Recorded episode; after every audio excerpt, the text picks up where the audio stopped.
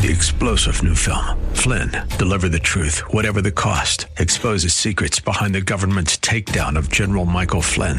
Flynn knew what the intel world had been up to. He ordered the first audit of the use of contractors. This set off alarm bells. He told the truth. He was the most dangerous person for Donald Trump to hire. They had to get rid of Flynn. Flynn, deliver the truth, whatever the cost. Available now. Watch it today. Go to salemnow.com. Salemnow.com.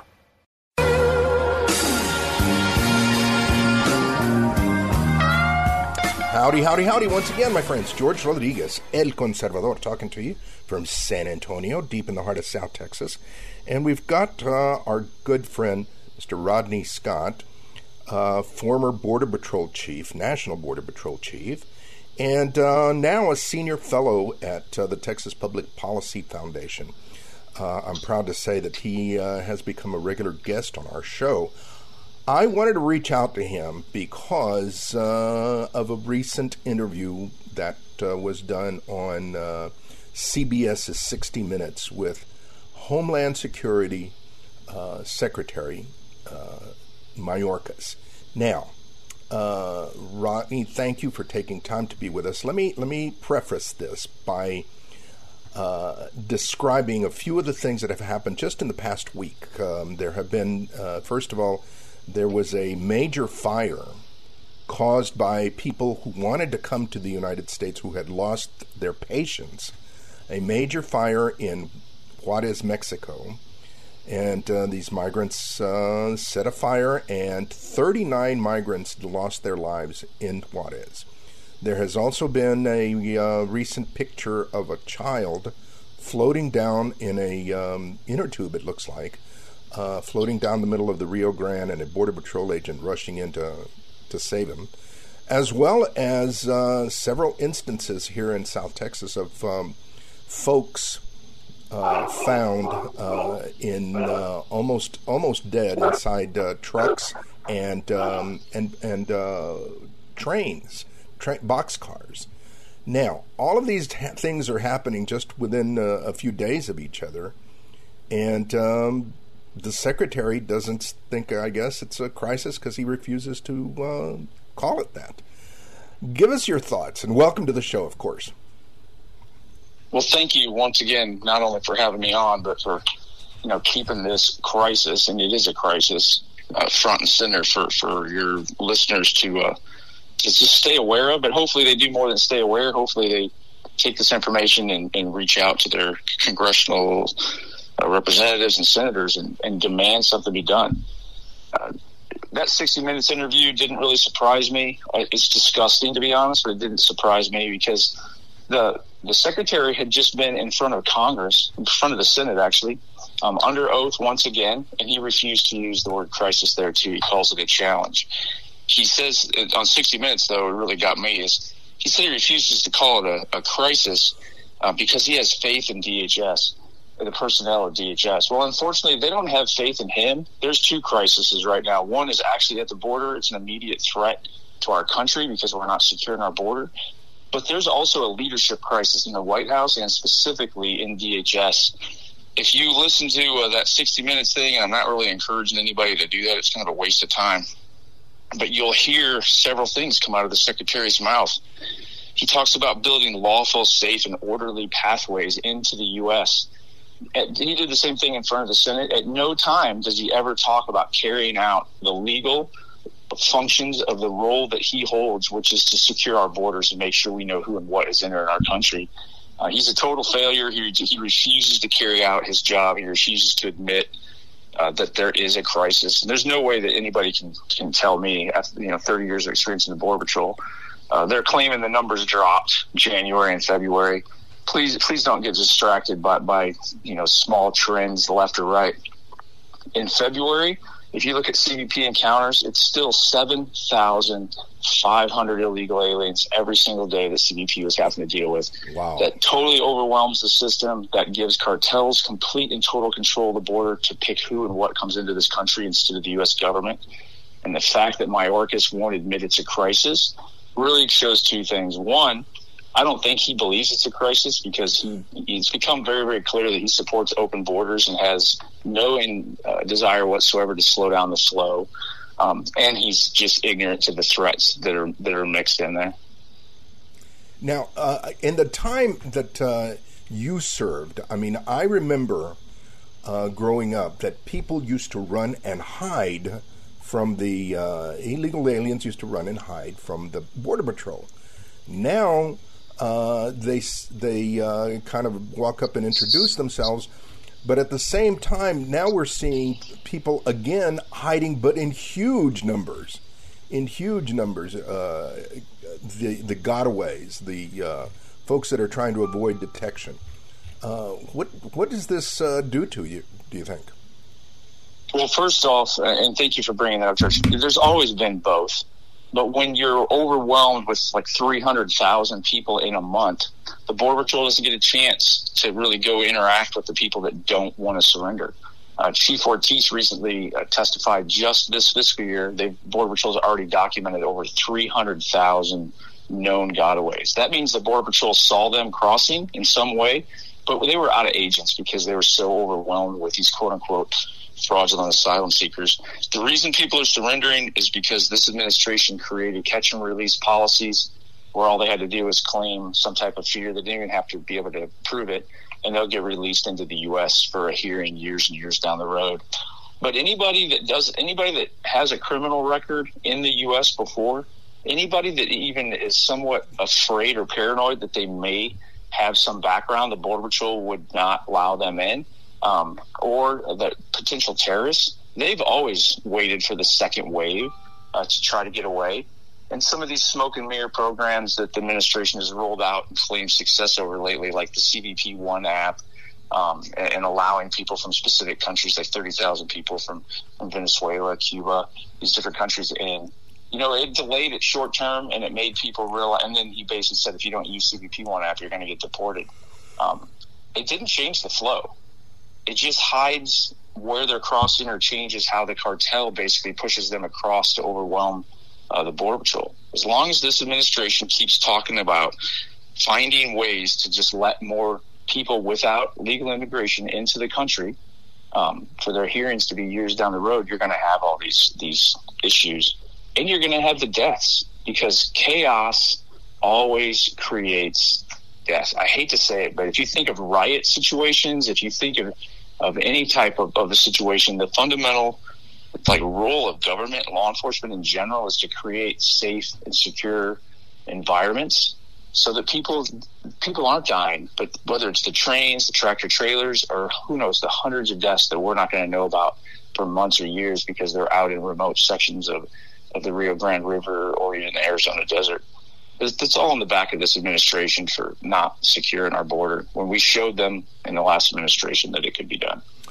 We uh, also have heard that, uh, for example, in the Swanton Border Patrol sector, which is uh, uh Vermont, Maine, uh, those states where they're they're beginning to experience uh, a huge surge in migrant crossings, and the headache that they've got is that they've had personnel moved to uh, to the southern border, and so they're shorthanded as well. Yeah, those the northern border has always been um, a threat, if you will. It is a different dynamic because of the relationship we have with Canada and the the high, highly, the high level of integrity of the RCMP up there. Um, but this is what you get, and that's why I always try to remind people: you need to look at all the borders. It's not just the Southwest border; it's all the borders of the United States. And whenever you allow the cartel to pull all your resources into one place to, to respond to these massive surges in illegal immigration, you leave huge vulnerabilities in other places, whether it be ports of entry or like you're like we're seeing now on the northern border. Um, unfortunately, uh, the administration had chosen to detail tons, pretty much the entire border patrol to the southwest border. Uh, and then the message gets out, and then Canada changed some of their immigration laws that made it easier for people to, to come into Canada and visit. Um, and then now they're just pulling across the, the northern border as well. For, for perspective, though, George, Swanton in the last five months has caught more illegal aliens crossing the border than they caught in the entire last three years combined. Oh my gosh! And that's with a very, very few agents up there. Oh my gosh! And those are the people that they caught. Again, those are the, those are the people that they caught. Exactly. Incredible. It's funny though. Mexico, Canada came to us and uh, asked for help with illegal immigration, and we stepped up to the plate and, and did a safe third nation. But yet we won't push Mexico to do the same. Yeah. We're not asking. Is the, the irony is, is there? The hypocrisy of this secretary and this administration is it's unbelievable. Oh, it, it really, really is. Let me ask you this one last question because you were the border patrol chief over all of the um, border patrol agents. We have seen in uh, in in the uh, among police departments across the U- the U.S. Uh, that um, the number of uh, uh, the attrition among police officers because of uh, the disrespect, because of the undermining of police work. are we seeing the same thing among Border Patrol? Yes, if not even worse. Uh, so the border patrol is a little bit unique, um, even even more so than, than a local law enforcement agency a couple reasons. One, the size of the Border Patrol, and the fact that the Border Patrol has hired large numbers of agents, um, basically depending on different crises, like after 9-11. So what that, all at the same time. So what that really means is they become eligible then to retire all at the same time. Border Patrol agents can stay on until they're 57 years old if they want. But even before I left, just the, the rhetoric of this administration, we were seeing a massive increase in voluntary retirements, early retirements. Um, I talked to quite a few guys. We're still having that very significant issue. And recruiting is extremely difficult in law enforcement now in general, as you mentioned. Uh, but even in Border Patrol, when, when you see that they've been relegated to immigration processing and they're not doing the jobs that they were originally hired to do or the jobs you see on the flyers, uh, there's definitely some recruiting challenges. So when you hear people talk about hiring a bunch of more Border Patrol agents, it's easy to say, it's not easy to do. Uh, and then it takes about a year and a half before those agents are actually really truly productive out in the field. Sometimes two years, depending on the terrain. Um, it, we're in a we're in a we're in a downward spiral. And this administration, specifically this incompetent secretary, refuses to do anything about it. He can't even admit that it's a crisis. It reminds me of like somebody on the like the captain of the Titanic initially thinking the ship can't sink. The ship can't sink. It doesn't matter how many times you say it. Ship's sinking, man. Yep.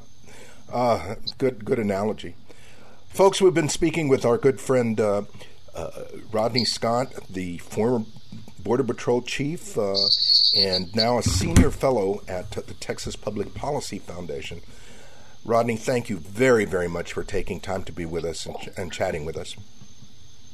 Hey, thank you for uh, again keeping the message out there and keeping the fight going. Appreciate it. You got it. Once again, my friends, George Rodriguez, El Conservador, talking to you from San Antonio, deep in the heart of South Texas. Howdy, howdy, howdy. Once again, my friends, George Rodriguez, El Conservador, talking to you from San Antonio, deep in the heart of South Texas. And we've got our good friend, Mr. Jaeson Jones, reporter with Newsmax, as well as a former Texas Department of Public Safety official he knows the border, he reports on the border, he's worked on the border, and he is an expert, in my opinion, on what the, the crime is like. Jaeson, welcome to the show. Let me ask you before we start.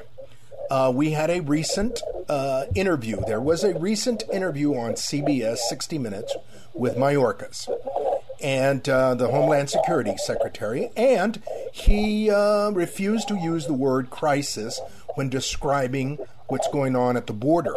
Now, from my calculations, you and I have been chatting on this radio show for almost five years.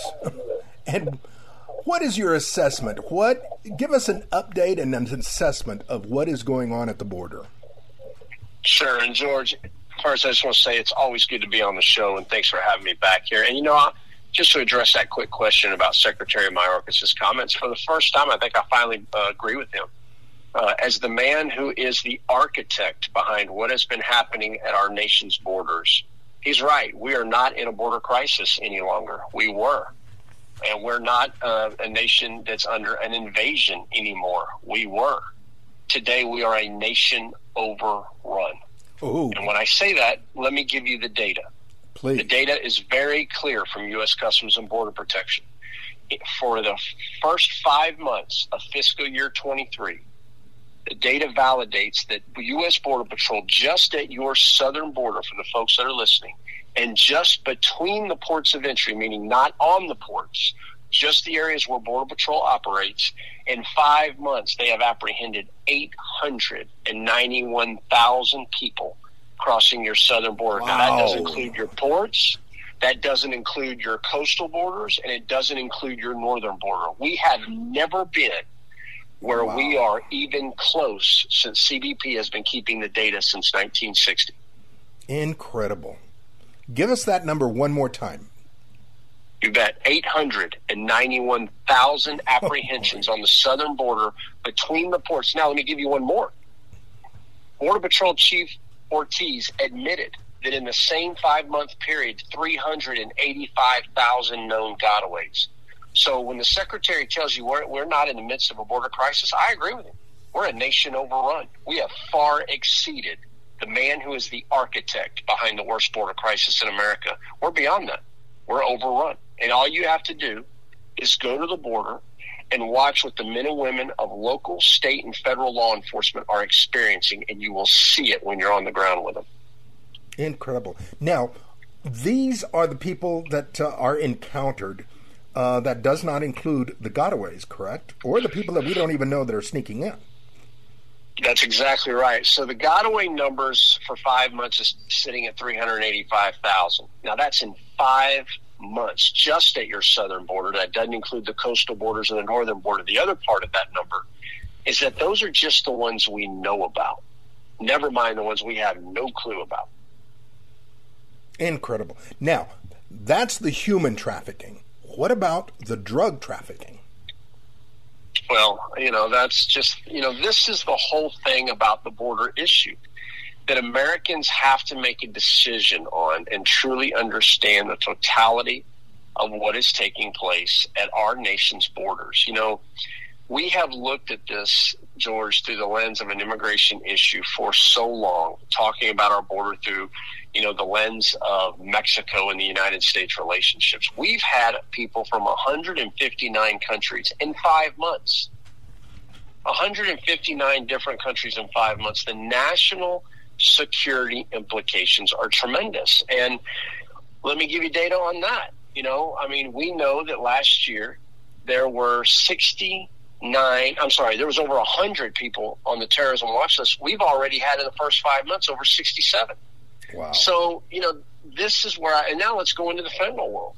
Look at what's happened with the fentanyl seizures at your border, the all time highest in the last five months.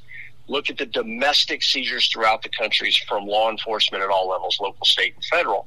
And then overlay that with the 106,000 overdose deaths, which many are, you know, most of those are really poisonings from the Sinaloa cartel and Cartel Jalisco New Generation. And where I'm going with this, why it's very important for the listener, is that we have to understand that the production of these poisons and these synthetic drugs like fentanyl and methamphetamine from the Sinaloa cartel and CJNG, the production levels are so high. So when you see the seizure numbers at the highest at the border, the reason I highlight this, the domestic seizures throughout the country, the highest levels, and in the overdose crisis that we're in, it validates that the production numbers in Mexico are just so high that we cannot seize or arrest our way out of this, and that's why the immigration issue. The the secretary Mayorkas is trying to separate, as you saw in hearings last week, to say that we have to separate the border issue from the migration issue, and he's absolutely false. He has he wants to do that because he doesn't explain how the cartels, how the long haul smugglers, how the alien smuggling organizations, and how the Halcon network, who has operational control of your southern border, move those drugs into the country, move terrorists into the country, and then also work with U.S. based street gangs and tier one gangs to distribute this poison and these folks throughout our country. And that's why you can't separate it. The cartels and all of them have to be the focus to fix this problem. And it's why he is failing as the Secretary of Homeland Security. Also, the uh, the amount of violence, particularly involving um, Americans lately. People getting Americans getting kidnapped, Americans getting shot. Um, if they go across the border. And uh, I mean, you know, I, I, won't. I definitely will not go across the border. But still, there are people that are still going across the border for whatever reason, and they they feel comfortable until something happens. It seems like that whole situation is heating up as well. And you have to ask why. And it goes back to exactly what I was saying because these are the people who are in care, custody, and control of the migrants. These are the people who are the producers of deadly fentanyl, working with state actors like China, Pakistan, India, and others to move chemical precursors into Mexico to produce the deadly poison. These are the same actors who are causing the violence in Mexican, Mexico to Mexican citizens and who have become a true parallel government in areas where the Mexican government themselves are not in control of their, their nation's sovereignty. So we have to look at Mexico where it is today. And the problem is that our citizens have not been told by the executive leadership of the Homeland Security Enterprise, the U.S. intelligence agencies, and others, because it doesn't look good that one of our nation's number one trading partners is a narco state, and that is Mexico. And that's why we are having the true failure. And look, in fairness to Mexico and in fairness to many other countries, our policies are causing a lot of this because as these cartels make more money off of treating people as a commodity through the, the adjustment from smuggling into the trafficking, as they make more money off deadly fentanyl and other things, that gives them the ability to have more power, which causes violence in Mexico and more span of control. So, you know, this is why we are where we are. And until we start really changing our immigration policies, changing the way we view the southern border as a national security interest, and holding the cartels responsible, we're not going to fix any of this, George. And you're going to continue to see this spiral rapidly out of control. And let me just warn the viewers listening right now May 11th is coming. And that is when Title 42 is going to end. And get ready. If you think the surge you're dealing with right now is bad, I'll say it right now and hold me to this. Come time after May 11th, George, have me back on and let's see where we are as the numbers continue to increase, along with everything else that we're seeing. Amazing, amazing. Let me uh, a- ask you this uh, before we let you go. We are seeing some folks like Congressman Chip Roy here from the 21st District of Texas um, push back real hard and uh, push forward legislation to declare uh, the uh, cartels as terrorist organizations. We're also seeing in Austin, here in here in Texas, uh, some bills that are pushing for uh, more activity to to uh, stop the human and drug smuggling. Do you see uh, these efforts as um, as something that you think will eventually happen, or could? It I know that I, I do, and I, I give Congressman Chip Roy and many others out there uh, at both the, the Texas legislature level and in the Arizona legislature, where they right now are trying to get the cartels designated as foreign terrorist organizations, just as Texas already has. But the problem is there's not statutes on the books in both states to then come back to be able to really focus on the cartels. And that's what we're hoping that the legislatures at the state levels will do now. But I will tell you, as somebody that works side by side with Congressman Chip Roy on not one, not two, but even the third bill that's in Congress right now to designate these cartels as foreign terrorist organizations. I did that because this is part of the solution. We have to have the tools of national power and the authorities to truly go after them outside Fourth Amendment in the Department of Justice model. When you think of the cartels today, you must look at them for what they are truly dark networks, meaning some are hubs, some are spokes, some are wheel or mesh networks. And when you truly go after the network, you have to go after lawyers, accountants, and the organizational structure that, that is really running it like a business model, protecting it through their lawyers from the legal system and really focus on the network. What we do through the Department of Justice model, and look, I worked this and I built programs to be a part of it going after the Zetas when we disrupted them, is that we're only able to go after what we have warrants on overlaid with provisional arrest warrants, and then working with the host nation to go after them. That by design moves very slow and it doesn't allow you to attack the network as a whole using full spectrum operations. And that's exactly why when we get the terrorism designation, we're going to be able to defeat them, not only by going after the network, but by targeting the assets and the money, which your listeners have been hearing for 20 years. The problem is that we've been doing it through an investigative model and not through a model that allows us to put speed behind the system to truly go after their assets and, and disrupt them. Fantastic.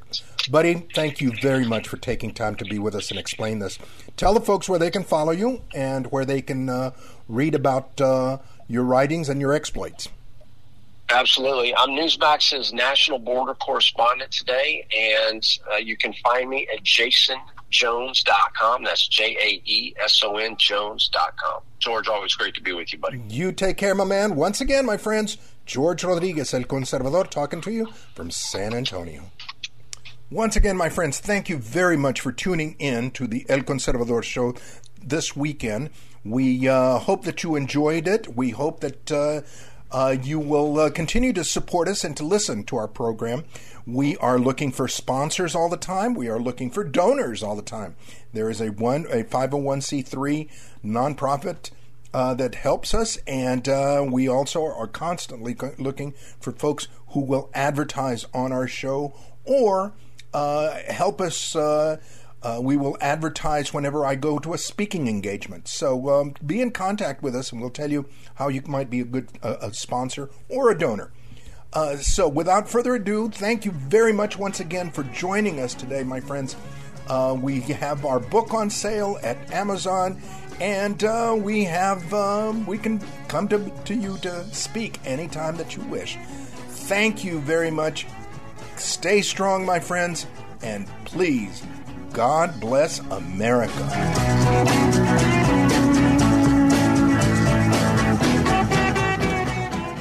The El Conservador radio show is sponsored by the Federation for American Immigration Reform and George Rodriguez on 9:30 a.m. The Answer. Time for the El Conservador radio show with George Rodriguez. George is a constitutional conservative who loves to expose fake news and liberals. Be a part of the show. Call 210 308 8867. And now, El Conservador, George Rodriguez. Howdy, howdy, howdy once again, my friends. George Rodriguez, El Conservador, talking to you from San Antonio, deep in the heart of Texas. How is everybody today on this beautiful April 8th, 2023? Well, we've had a little bit of rain. we've had a lot of rain in some places, and uh, but we need it. April showers bring bring May flowers. Uh, in some cases, the flowers were already here, but uh, it's uh, it's not bad, my friends. Welcome to the show. Let me tell you, we've got some great guests as usual. Lots has been happening in this the the past few uh, days, this past week, and um, we've got some great um, uh, guests that will uh, provide you some in depth insight to what is going on that obviously the, the media will not tell you. Our show is uh, about three things it's about the border crisis, it is about the issue of race relations. Which are fanned. The negative part is fanned constantly by the left. Uh, minorities are constantly viewed as uh, or portrayed as victims, not yours truly, but they are. And uh, the fake news. The fake news, my friends, is our enemy. That's all there is to, to say. It is our enemy. So, let me tell you who our guests are real quick, and then I'll tell you a few more. I'll give you some um, some news real quick. Uh, our first guest is uh, Mr. John Zadrozny. John is with the uh, he is with the America First Legal Foundation in Washington D.C. Uh, John was a uh, an aide to um, President Trump, and he also get this. He also worked in the DA's office in New York in Manhattan. So he's got some insight as to what has been happening this past week. Uh, that you'll want to hear regarding the situation with uh, former President Trump um, his uh, arrest, indictment, etc., etc. Uh, John Zadrozny with the America First Legal Foundation. Our next uh, guest after him is Mr. Randy Clark. Randy is a reporter with Breitbart. He is the reporter at the border uh, for Breitbart. He's going to be providing us some information regarding what is going on with the border crisis, uh, with the um, uh, with the comments by Mayorkas and uh, the uh, a few other items that are going on at the border that you may not have heard about. Uh, after him, we've got uh, Mr. Rodney Scott. Rodney Scott is the former Border Patrol chief, National Border Patrol chief, uh, and uh, he's going to provide. He's retired now, and he's going to open up about the morale of the of the Border Patrol and the terrible way that uh, they are being treated. That their uh, mission, that their mission as an agency of protecting the border, has completely been uh, obliterated, has been uh, just undermined by the Biden administration and how the uh, Border Patrol agents themselves are handling it. Our final guest is Mr. Uh, Jaeson Jones. Jaeson is a regular guest. He is a reporter with with uh, Newsmax. He's going to be telling us about the crime, the criminal activities that the cartels are carrying on at the border as we speak, my friends. We have to declare the cartels a, a terrorist organization because, my friends, they are terrorizing, they are uh, attacking uh, our nation. We have got to take some action. And uh, it's not going to be done by the Democrats. I'm sorry. It's just not going to get done. So, um, real quick, we have had a couple of very, very sad situations. One was the pic- a picture of a child in an inner tube floating down the, the Rio Grande by himself. Apparently, the child had been dumped by the uh, cartels without crossing him across the border. And uh, the child was floating down the river. Uh, an agent, Border Patrol agent, went in and saved him. Uh, we also have had a situation again where uh, some uh, illegal aliens were trapped in boxcars in railroads and um, they almost perished. These things are happening, my friends, because of the policies of this administration. So, without further ado, let's go to our first guest and welcome to the show, my friends, to the El Conservador Show with George Rodriguez.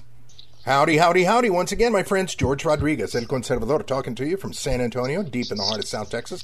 And we've got our good friend, Mr. John Zadrozny from the American First uh, Legal Foundation in Washington, D.C. He is the Deputy Director of Investigations. And, if, and he also, get this, worked in the uh, Manhattan office of the DA. So, what better person to get on and chat regarding this whole situation that's been going on the past few days in uh, New York City regarding President, former President Trump? John, thank you very much for taking time to be with us, and particularly since you uh, are a deputy director of investigations, because I have some questions about these investigations that have been going on regarding uh, uh, the former president and uh, the indictment that's uh, come down that's been announced. Um, give us your thoughts. Has has the government become weaponized, or particularly these local DAs? George, thanks for having me on. Unfortunately, the short answer appears to be yes, George. I think that uh, you have witnessed the Soros era of prosecutors across the country. Uh, they were already doing quite a bit of damage before uh, this all happened because they basically stood down on crime. And a lot of our major cities have become uh, cesspools of crime, and a lot of good people are in danger because of it. But now they've they've went they've gone to stage two, at least in New York County, where I used to work. Like you said, um, Alvin uh, Alvin Bragg, the, the current district attorney for New York County, um, is basically going after a current presidential candidate and former president for political reasons. And uh, the, the proof is in the, the devil's in the details here because the reality is what they've charged is not the sort of thing, first of all, it's not the sort of thing that would normally be charged anyway um, in in this volume at this time in this way. But it's also the sort of thing that you really don't you wouldn't expect to see in a city that is ravaged by crime. Like it's not like everything's perfect and they've got free time and they thought they'd go after some old crimes. Um, the reality is, uh, Alvin Bragg probably had to step over some corpses to get to work this morning uh, on the city steps. So um, it's really a mess in a lot of ways. But yes, to answer your question, this is what we're seeing is a blatant politicization of the political process uh, it, it will. There's no turning back in some ways, but it's a Pandora's box they should not have opened for a bunch of reasons, which I can get into if you'd like. The uh, you know this situation again. Um, apparently, no felonies were mentioned. So how is it then that uh, it rises to the to a crime where the DA can bring uh, charges against him? I mean, for a, a, a slew of misdemeanors, I guess. Well, no, actually, George, what they did, you're you're sort of right. They they actually indicted him on 34 counts of what in New York is a Class E felony, falsifying business records Ah, in the okay. first degree. But it's barely a felony. It's a Class E felony, which is the last level of felony in New York State before you start to dip into the misdemeanors. Uh, but what they've did is what they've done is really uh, concerning. Uh, and everyone, not only everyone who lives in New York. Um, but people across the country should pay really close attention to this because what Alvin Bragg has done is somewhat unprecedented. He has charged a crime that uh, should not be eligible for charging because what's called the statute of limitations has run. So the statute of limitations, George, is basically if there's a crime on the books in a state or at the federal government level, they'll say, you know, it's the crime of whatever in the first degree. Uh, but uh, the statute of limitations is five years. What that means is the prosecutors in that jurisdiction have five years within which to charge, or there's no crime, right? Because you you can't. It's part of a a civilized criminal justice system where crimes are not endlessly open for the day someone decides to prosecute. There's a certain amount of time within which that should be prosecuted. It's it's very common. It's part of our system. Uh, the Class E felonies in New York have a five-year statute of limitations. So you do the math. If you look at the indictment, all 34 counts, or most of the 34 counts, have a date of crime of somewhere in 2017. Even a liberal can do that math. That's 2022. That was last year. That means the statute of limitations on all of these charges has already run. Now, my understanding is Bragg has some sort of convoluted formula saying uh, oh, it's twofold things. My understanding one is he's saying, well, the a crime occurred later, which he doesn't specify in the indictments, by the way. Uh, so we're using that date instead of the dates in the indictment. Good luck with that one in front of a judge at some point. Um, the other thing, though, uh, of concern is that those uh, statute of limitations. Someone made the argument that well, part of the reason Bragg did this is Trump was in the White House and then wasn't in New York. You don't get to toll the statute of limitations because someone's not in your state. Um, and it's just the sort of thing that it's the sort of thing that if I had done when I was an assistant DA in New York County, I, I might have been fired, but I probably would have been yelled at by my supervisors. Oh my gosh! The you know uh, again the situation, a, sitting federal president or, a, pr- a former president rather is uh, is uh, investigated and indicted by a local DA. However, nothing is done about uh, the apparent drunk driving uh, of uh, Pelosi's husband.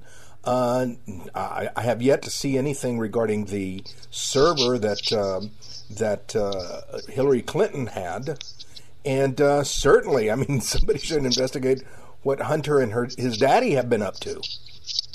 Yeah, uh, George. Add to that, Bill Clinton raped a woman when he was oh, the governor that's of right. Arkansas. Paula right? Like, Jones. The, Yes. the, no, that wasn't even Paula Jones. That was Juanita Broaddrick. And Oh, like, that's right. knows- That's right. right. So, gosh knows what other crimes have been committed. Oh, my my, gosh. my, the bottom line, my, it's not a concern. It's just a fact. This event has triggered what I believe will be a lack of hesitation on the part of both parties in the future to prosecute people. Now, I'll say this: as a former prosecutor, as someone who thinks the law should be followed no matter what your who you are or what your identification is, I don't care. I actually think it's okay if you've actually committed a crime, regardless if you're you know the guy who runs a hot dog stand or you're a senator. I don't care. The standard of justice should be: did something bad happen, and what would be what? How would justice be fulfilled? Um, but when you get into a situation where you're just making stuff up, and then also where you're ignoring things like statute of limitations, which is very standard and very common, you're getting into a dangerous place. I, I will say this: the left, to the left, be careful what you wish for. You have opened this Pandora's box, and I think Republicans are going to be a lot less hesitant to start looking at Democrat crimes. And it, like you mentioned, George, like it seems like everywhere you turn, there's a Democrat committing a crime, and you're going to start seeing a lot of those folks go to prison, God willing, in the future. I, I, you know, I can only hope. I mean, I just don't, I just cannot imagine that these characters have gotten away with what uh, what they have. Uh, and then, of course, there's the media. Let's talk a little bit about that because the gleefulness uh, that was going on on Friday uh, of last week regarding the announcement that Trump was going to show up and um, uh, be indicted in person in New York. Uh, I mean, the the uh, smiles and gleefulness of the leftist liberals on TV uh, and, and, the radio, of course, was uh, was nauseating. Uh, how? I mean, if they are the loudest voice in the in, in the room, how the heck do we counter these people? Well, George, I, I, think one one theory I have on this is, uh, you know, the left claims they've wanted uh, Trump to go away forever, right? But I don't believe them. I think the reality is they need him, like him, want him around. It kind of reminds me of that scene from The Dark Knight where Batman asks the Joker, "Why are you trying to kill me?" And he says, "Kill you? Why would I want to kill you? What would I do without you?" And I think that's ah. really very true. No, I mean, I, you really? listen. Look, MSNBC went from having three viewers nationwide to a normal viewership in the last couple of days, right? Same with CNN their their ratings, their profits depend on people watching. Nobody is listening to anything they say except when they're talking about Trump. And so this was like you know cats on catnip for them for the last couple days, and they want this to continue. And I'll add one more thing, which I don't quite where to go with this. I'll just say this: I think they want him to be the nominee, and that gives me a little bit of concern in the sense of what other things they have in their sleeve. Now, obviously, what they've done to him in New York County is inappropriate. There are a dozen reasons. We talked about some of them. There are others. Um, but it makes me concerned that they are pushing to put him back into the spotlight, and uh, I think people have to take a close look at that. Yep. Let me ask you one one last question. I don't know if you saw the uh, the 60 minutes uh, or a portion of the 60 minutes interview with uh, Mayorkas and his hesitancy to call the border crisis a border crisis. Yeah, speaking of criminals, George. Please, give us your thoughts. yeah, uh, so uh, Alejandro Mayorkas may be one of the most vile human beings to ever draw a federal paycheck, and God willing, he will be in prison for his negligence someday. Um, but I saw that. What's really interesting uh, is that Mayorkas can't say those things because he was he, obviously he was in, a, in front of a friendly reporter where they were asking softball questions, but he was also in front of Congress the same week uh, that he did that 60 Minutes hit, and I know Senator Cruz, for example, asked him some questions. He used Ortiz's uh, the chief uh, border patrol chief Raul Ortiz's questions from a sworn deposition last summer, and asked him, "Do you agree with these statements? Do you agree with these statements?" It's pretty clear Mayorkas is just a liar. Like he he he can't say what he. Here's my theory, George. He can't say what he wants to say. He wants to basically pull a Colonel Jessup from A Few Good Men. he wants to say he wants to say, You're GD right. I engineered this amazing policy to import voters for the Democrat Party for the next 50 years, but I can't talk about it because if I say it out loud, I'm going to get in trouble. So he has to sort of hem and haw and say there are challenges and never use the word crisis and so on. I mean, between you and me, I don't think there's that big a deal between the word challenge and crisis. The reality is, though, the real problem is everyone's kind of ignoring the fact that this is a policy. The left has engineered this failure. This is not an accident. This is not Keystone Cops.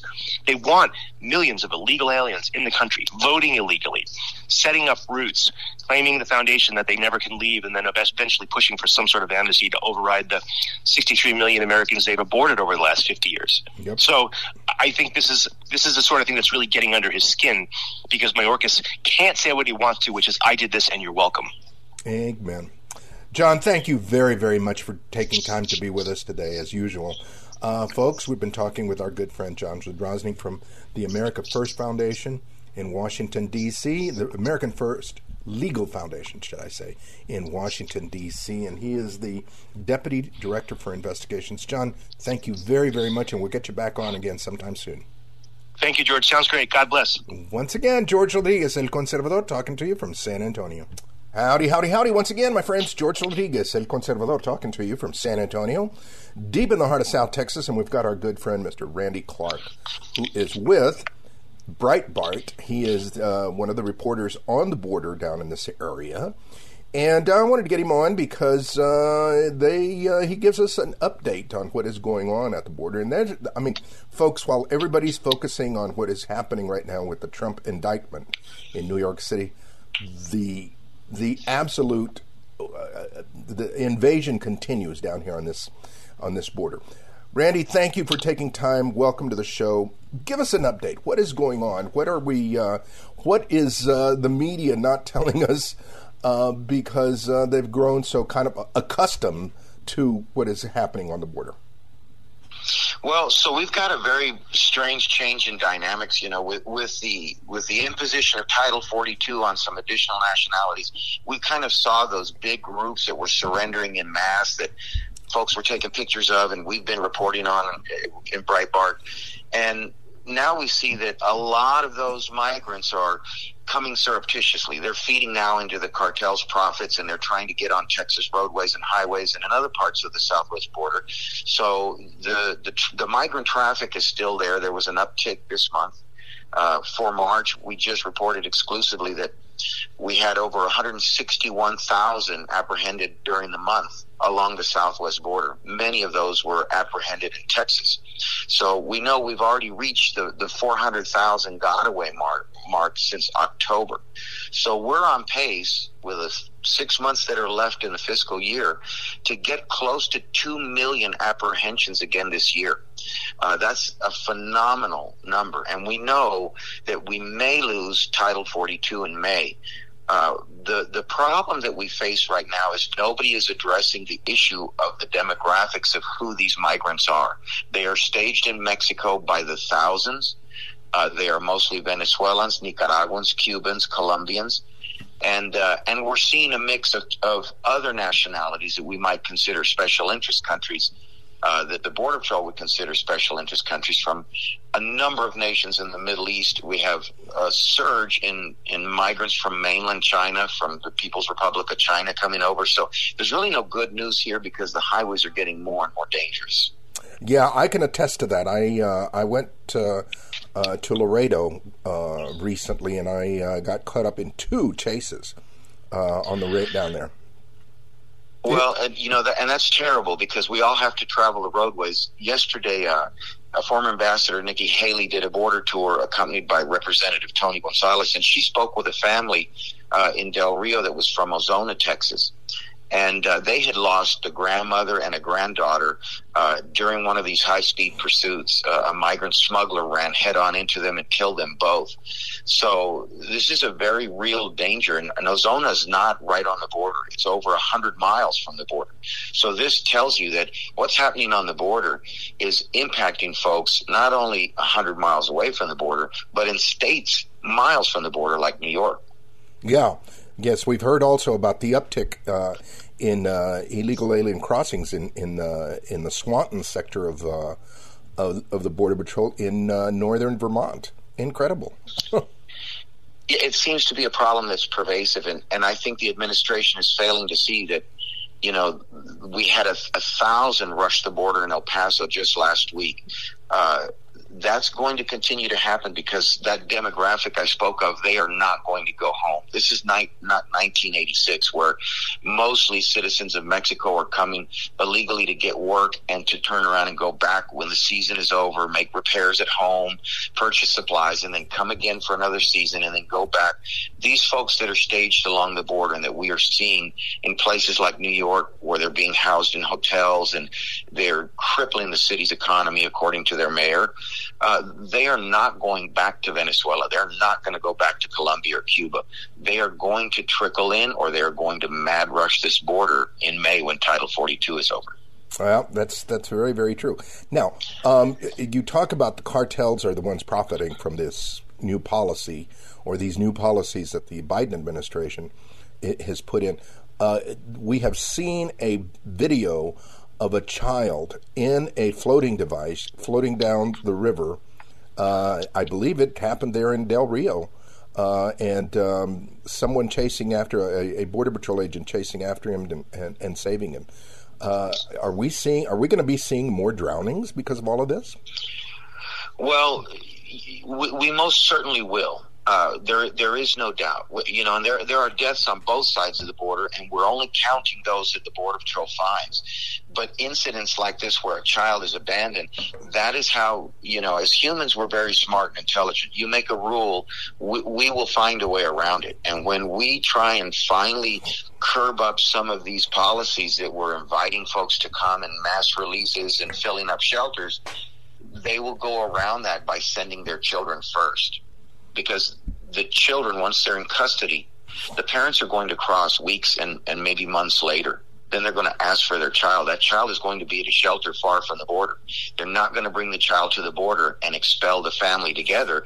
They're going to let the family go so that they can go reunite with the child somewhere else. Uh-huh. So it, it's a ploy. This is a big Yeah. ploy. These are not children that are traveling from Colombia and Venezuela and, and deep in Mexico by themselves. It's a deliberate move to skirt any kind of enforcement of immigration law. Wow. Let me ask you this one last question because a lot of folks are very disturbed by what they saw. Uh, there was a 60 minute interview. CBS's 60 Minutes interviewed Mayorkas, uh, the Homeland Security uh, Secretary. And in the interview, he refused to use the word crisis for describing the border. He just refused. I mean, he told them that he, he just was not going to use that word because it wasn't appropriate. What are your thoughts on that? Well, you, you know, it, it's certainly uh, a level of denial that uh, really one can't even rationalize. Uh, you know, we just had 39 migrants die in a fire at a detention center. Uh, in in Juarez, Mexico, they're dying on both sides of the border. Uh, they're they're finding migrants dead in trains. Uh, you know, if if he can't look at the communities he's responsible to protect as as the Secretary of Homeland Security and look them in the eye and acknowledge what is going on, uh, it, it's just it's ridiculous. You know, it's it's beyond negligent. Uh, so it, it's it's hard to imagine that he can maintain the facade of this is all normal, but this is not normal. You know, in, in my past life, I was 32 years in the border patrol. I never saw anything like what we have seen since 2021. It has never been this bad. Uh, the agency is facing a crisis of, of agents retiring at their soonest eligibility, or in some cases, finding other employment because they just cannot deal with what they're seeing every day. You know, those agents that are chasing that child in a flotation device more than likely have children of their own. Uh, that's not something they they come to work to do every day. You know, they'll they'll gladly perform rescues, but they hate to see people deliberately putting their lives at risk when this government fails to to enforce immigration laws that deter them from putting their life at risk in the first place. There's where the negligence is, but this is the crisis that he created. So I think his internal dilemma with calling it a crisis is he would have to admit that I'm responsible for this most dangerous border, uh, you know, land border in the world, according to the United Nations. Wow, incredible. Randy, thank you very, very much for taking time to be with us uh, today. Tell the folks where they can follow you and uh, how they can uh, read more of your articles. They can find our stories under the Cartel Chronicles webpage on Breitbart News. Uh, they can also follow me on Twitter at Randy Clark BBTX. It was a pleasure talking to you today, George. Once again, my friends, our good friend, Mr. Randy Clark with Breitbart, here at the border in South Texas. Take care, Randy. Yes, sir. Once again, George Rodriguez, El Conservador, talking to you from San Antonio.